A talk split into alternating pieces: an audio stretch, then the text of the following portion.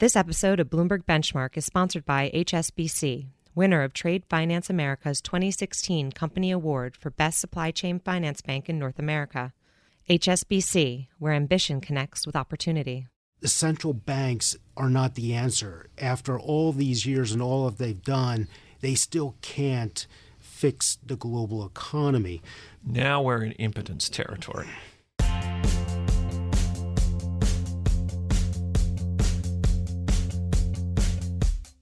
Hi, and welcome back to Bloomberg Benchmark, a podcast about the global economy. It's Thursday, April 14. I'm Daniel Moss, Executive Editor for Global Economics at Bloomberg News. My co hosts, Aki Ito and Tori Stilwell, are out this week, so it's just me.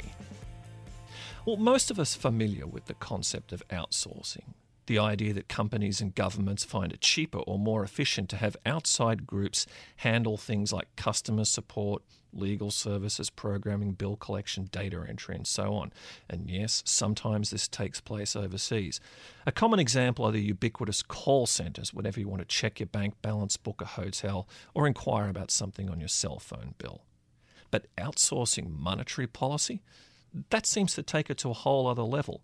Yet, in a way, that's what the Federal Reserve has done. Chair Janet Yellen effectively said as much last week when she told an audience in New York that the Fed dialed back its projections for how many times it will increase interest rates in response to investors dialing back first. Our colleague Rich Miller listened to her speech, picked up on the theme, and wrote about it for Bloomberg News.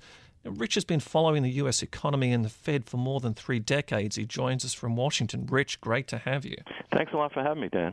Well, the textbooks tell us that markets are, in theory, supposed to respond to what policymakers say and do. This seems like the world has been turned upside down. What's going on? Well, first of all, I just want to say, of course, Janet Yellen didn't say in her speech that uh, the Fed is outsourcing uh, monetary policy, and, and Fed officials would undoubtedly object to that. But, but what she laid out in the speech sure is as heck sounded like that. What happened was the markets got a little bit scared about global growth in China, so they adjusted down the um, amount of uh, interest rate increases they expected uh, from the Fed. In, in response, long-term interest rates went down. Those long-term interest rates, lower long-term interest rates, provided the economy with some stimulus and helped keep the economy on track in the face of this jitters about global growth.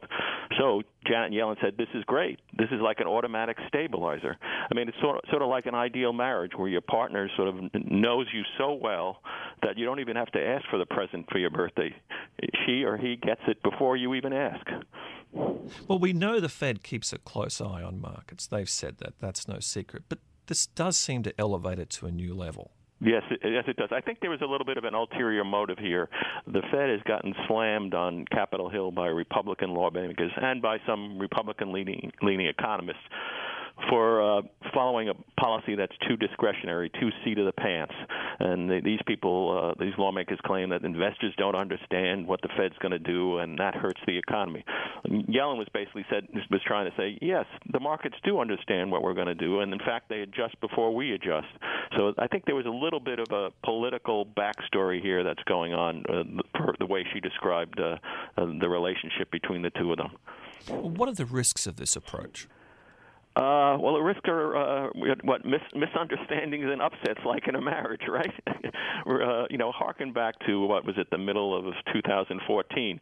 Investors were convinced that um, the Fed was going to have uh, what was called quantitative easing forever. It was going to keep on buying bonds in the market and keep on supporting the uh, economy. Then Chairman Ben Bernanke said, "Well, maybe we're going to end it. Maybe we're going to taper it." And then the markets threw a hissy fit. They had a tantrum, right? So that's that's the risks that there's misunderstandings that could then lead to blowups later that could hurt the economy. It really makes me wonder, again, to use the marriage analogy, who's in charge here? Who runs right. who? Right, right. Now, Yeah, well, I guess in some marriages, uh, someone is clearly in charge and, and someone isn't. But I think in most, it's kind of a constant kind of, uh, at least in mine, constant kind of jockeying back and forth, trying, uh, hopefully, to get to a common goal, which in this case is, you know, a well-functioning economy. I mean, one of the problems is is that the, the goals don't always fully align. Usually, you know, investors want a, a well-functioning, growing economy, but you know, sometimes they were more interested in, uh, you know, the fact that their investments are doing well or badly. But uh, I think it's never clear. I think there's a constant learning process back and forth between the markets and the economy, just like in a, ma- in a marriage. Just to use another analogy, isn't this a little bit like giving a drug addict more heroin? I mean, if you empower the markets to that extent and publicly say you did it after markets did it, doesn't this just risk emboldening investors and they're going to want more and more and more and more and more, and the Fed finds itself trapped?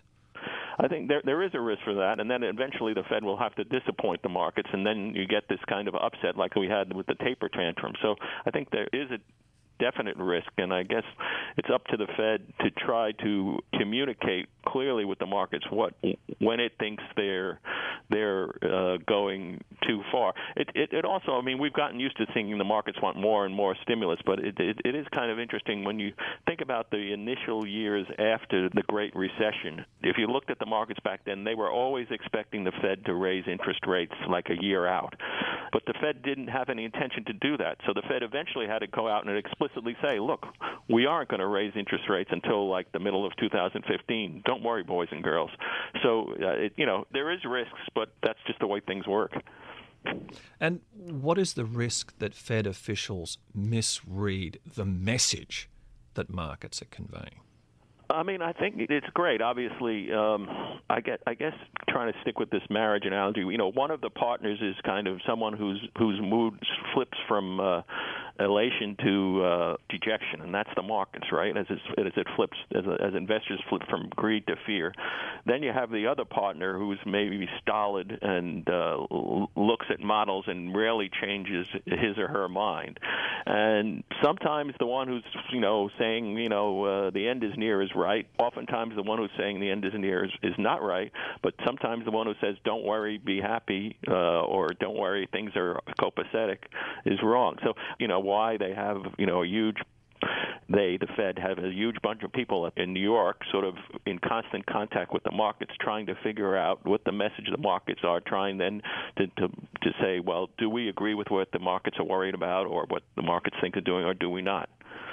Well, I hope this marriage doesn't end in an expensive custody trial, Rich. definitely, definitely. It's been great to have your perspective. Keep up the good work. Thank Thank, you. Thanks a lot for inviting me. I enjoyed it. And now a word from our sponsor.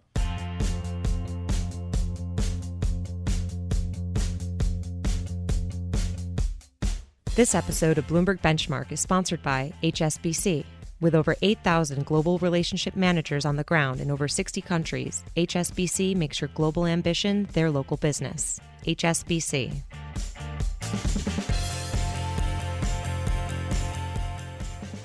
Well, the issues that Rich outlined touch on things, you know, we wrestle with daily here at Bloomberg News. And helping us flesh it out and maybe even have it out are two of my colleagues, Bob Burgess and Madeleine Lim. Bob is executive editor for Markets, and Madeleine is executive editor for Bloomberg First Word. Tell us a little bit about what that actually is. Hi, Dan, and thank you for, for the introduction. And Bloomberg First Word is a very short bullet point service about markets, issues, and news that's of interest to markets in a very quick and condensed form. Well, Bob, you got to feel vindicated by this. Markets have won, right? I'll never be able to mix it up with you in quite the same way in our morning and afternoon news meetings. Rich, I think, uh, brought up some very interesting topics, but the one thing Rich didn't talk about was markets are always forward looking. Okay, markets are not necessarily reactive to central banks, but they're more pricing in what is going to happen in the future, what is going to be the cost of money six months out, a year out. And so, what we've seen um, over the past three years is that the markets have been continually more right on the outlook for for the economy, and um, the market has generally been more pessimistic on the pace of growth. The Fed has been more optimistic, and what we've seen over the past 12 to 18 months, maybe even two years, is that the Fed's outlook on the economy has continually come down to the market's view of the economy. And yet, markets will move in response to specific central bank events on any given day, often the way they should. You're drawing a distinction between the longer term and the short term. Right. Markets will always have immediate reaction to whatever a central bank does on a certain uh, day.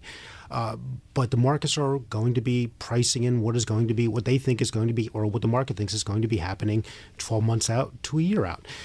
And one of the big debates that is going on in, in markets these days, and you and I and, and Madeleine have, have talked a lot about this, is just how effective is central bank you know policy these days. As you and I have debated, and Madeleine has, uh, you know, we all talked about a lot in, in recent weeks is is sort of the effectiveness of, of global central banks and policies.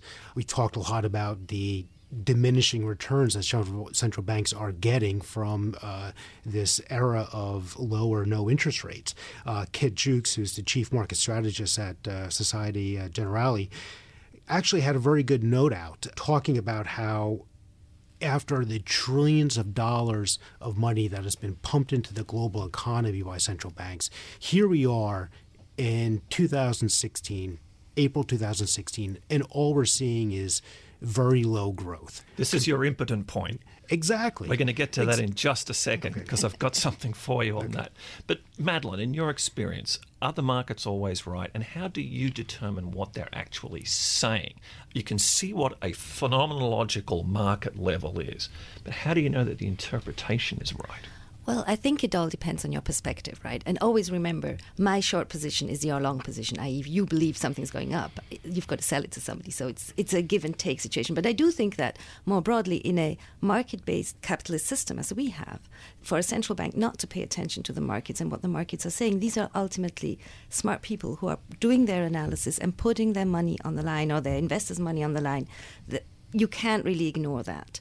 And um, I would sort of warn that, you know, we're not talking about the stock market here and its various ups and downs, nor are we talking about the FX markets, another completely different story. We are talking about the bond market here, which can be volatile, admittedly. But if you look at the 10 year yield since December, it has been more or less on a downtrend. And 2% is the level that is really hard for the 10 year yield to get above in the US. And I think that tells you something about what investors feel is the outlook for growth. But for both of you in your jobs, one of the things I find frustrating is how do you cut through the noise and find out what actually is the central point? Because it does feel like one day market participants are saying the Fed needs to do this and they're hopeless at that. Then the next day, they're saying precisely the opposite. How do you sh- sort out, to quote Nate Silver, the signal from the noise? As Madeleine said, I mean, there's always going to be a buyer and a seller, and you're always going to have the ups and downs of the markets. But what we need to do every day is, is take a step back, take a look at the big picture, and try to get a sense of what is the bigger picture or message that the markets are, are, are sending. And I think that in these days, it's clear that the markets are signaling that the outlook for the global economy is is pretty anemic. I mean, as Madeleine said, he's talking about the 10-year yield globally. Bond yields on average are down 1 to 1.3%, a record low. Does anemic often get conflated mistakenly with disastrous? If we go back to January and the first half of February, the narrative coming not just from the markets, but from some fairly serious economists as well. You could be forgiven for thinking the apocalypse was with us. And now here we are. And the macroeconomic data hasn't changed dramatically, certainly within the US. China hasn't fallen apart. And the Eurozone's like, ah, you know, hanging in there. Well, what I would say is you're right. I mean, at the beginning of the year, there was a number of uh, different events that happened that uh, caused a lot of turmoil in markets. You had uh, China uh, weakening its uh, its currency, raising concerns about a currency war. Oil and commodities uh, continued to collapse, um, raising concern about deflation, global recession, defaults by energy companies that have raised hundreds of billions of dollars in, in recent years. You had all these events coming together. At the same time you had the bank of japan going into negative interest rates and the european central bank going further into uh, ne- negative interest rates. And the message that was sending the markets was the central banks are not the answer. After all these years and all of they've done they still can't fix the global economy. Now we're in impotence territory for want of a better term Right, but you know, so I, I think that you know, taking a look at all that, first couple of months of the year, it was very turbulent in markets, and markets were um, were reacting to that. They weren't just reacting to to what central banks were doing. March was a tremendous comeback. I think in the S and P 500, um, we were down 10 percent through mid February, and then the S&P 500 recouped all that through the end of March. It was the biggest turnaround in, in history for the markets. So that makes me wonder who was right in January, February, or were they both right? They were both right. The markets are not signaling now that it's all clear. While back in February, in January and February, there was a lot of concern about, as I said, deflation, global recession. That's come out of the market, but the market is not signaling that it's all clear. Right, and I would just uh, add to that what Bob says is that you have to just be mindful of when, when you talk about the market, what you how you look at things. I, I, really do think the perspective really matters. If you take what the market is pricing in now for it, like Bob says, in the next years ahead, you know, rather than looking at the noise, you have to kind of look at the long term and then sort of from there and it wouldn't be tenable to have the market pricing in you know very low likelihood of maybe even two rate hikes this year and the fed still maintaining no we're going to raise rates for and you can't have that dichotomy go on for too long. At some point something has to converge and I think for the Fed to look at the model, you know, the Fed looks at its, its economic models, the market looks at their economic models, and I think taking it together, it's, it's just using all the data that you can to formulate the best policy that you can come up with. I think right or wrong is a hard question to answer because ultimately, if the policy is set right, then yes, you should see growth pick up, right? Come the middle of the year, the picture looks different. You're trying to create the conditions now that foster growth in the future. And I think that's a really hard balance to achieve. And we shouldn't be trying to parse too much out of the day to day moves. And I would really warn against looking too closely Isn't that what we do? Maybe. But uh, but the other thing, you know, is is I think what happened at the beginning of the year is people were setting up for the Fed. You know, the Fed was tightening policy they started in December, and people were trying to set up for that. And there was a lot of volatility around, and I think that added to the whole concern of what was going on. And some big names thought that they would have to revert to QE and that they would take interest rates off the table altogether. Now, they've scaled back their projections, as Rich was just saying, but they haven't taken them off the table, and they certainly haven't eased. Let's get back to the I word, Bob. I can buy the argument that the central bank efforts now are suffering diminishing returns. But there still is a return there. Are you sure it's impotence? I think it depends on how you look at it. Um, from the market perspective, if you're looking about at strictly what central banks are doing to asset prices, it's probably not impotent because they're still uh, the ECB, the BOJ, they're still buying bonds um, and other financial assets. The Federal Reserve, even though it's not creating money to buy bonds, it's reinvesting the, the proceeds from the maturing bonds into new securities. So that money is, is, is cycling back in. That's actually that's supporting the bond market. There's no question about it. But when people start talking about whether the central banks and the Fed are, are impotent or not, they are talking really about the transition mechanism in the sense that is the wealth in the financial markets that the central banks have created is that leaking into or helping the real economy?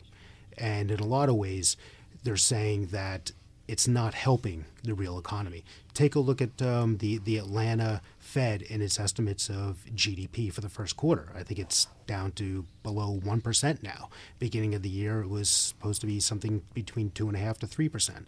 So that I think when the market see that sees that, it tells them something. Right. Now, and to I- be fair to the Atlanta Fed, that is a tracking estimate, which does change, you know, week by week depending on incoming data. And I just wanted to say that will that is the crux of what the ECB is doing to get away from the Fed just a little bit. Their buying program of corporate bonds. What will really matter is whether that fit trickles through to small and medium-sized companies. And as we know, in Europe, those are much less dependent on the markets and do a lot more through bank financing. So are that's any a hard. are any of the market participants that your teams are talking to saying that the initial stimulus, and by initial I mean say from late 2007 through to, for argument's sake, 2010, are they saying those were ineffective in staving off depression? No, there, there, there's no question about it. But um, that was 2007 to 2010. Yeah, 2007 to 2010. We're, we're now in 2016. It doesn't seem to be working as effectively as it did then. So that's an argument for diminishing returns. It is, but remember, when when the Fed begins to stop reinvestment, that's going to be another big adjustment, particularly for one market that never gets much mentioned, which is the mortgage-backed securities market. That is going to be something to watch. Well, Madeleine, you're responsible for first word. That means for the last word, I do have to come back to Bob. By all means. Well, eh, like I said, it, it, as Madeleine said earlier, I mean, if you're trying to answer the questions about whether markets are right or wrong, there, there is no answer to that. Uh, the markets are going to they're just going to vacillate from day to day on the incoming data. But if you take a step back, take a look at the markets as a whole, uh, the message that they're signaling is that uh, central banks can't do it alone. And meanwhile, every Fed official says, hey, but the April meeting is still a live meeting. Well, Bob and Madeleine, thanks for joining us. We're going to definitely have you back. And thank you to all of you for listening to Bloomberg Benchmark. We will be back next week. Until then, you can find us on the Bloomberg Terminal and Bloomberg.com, as well as iTunes, Pocket Cast, Stitcher, and a few others. And while you're there, take a minute to rate and review the show so more listeners can find us. And do let us know what you thought of this show. You can talk to and follow us on Twitter at, at Daniel Moss DC, at Tori Stilwell, and at Aki Ito 7. This episode of Bloomberg Benchmark was sponsored by HSBC. With HSBC, you have up to the minute visibility and control of your global cash positions, so your business can move at the speed of opportunity. HSBC.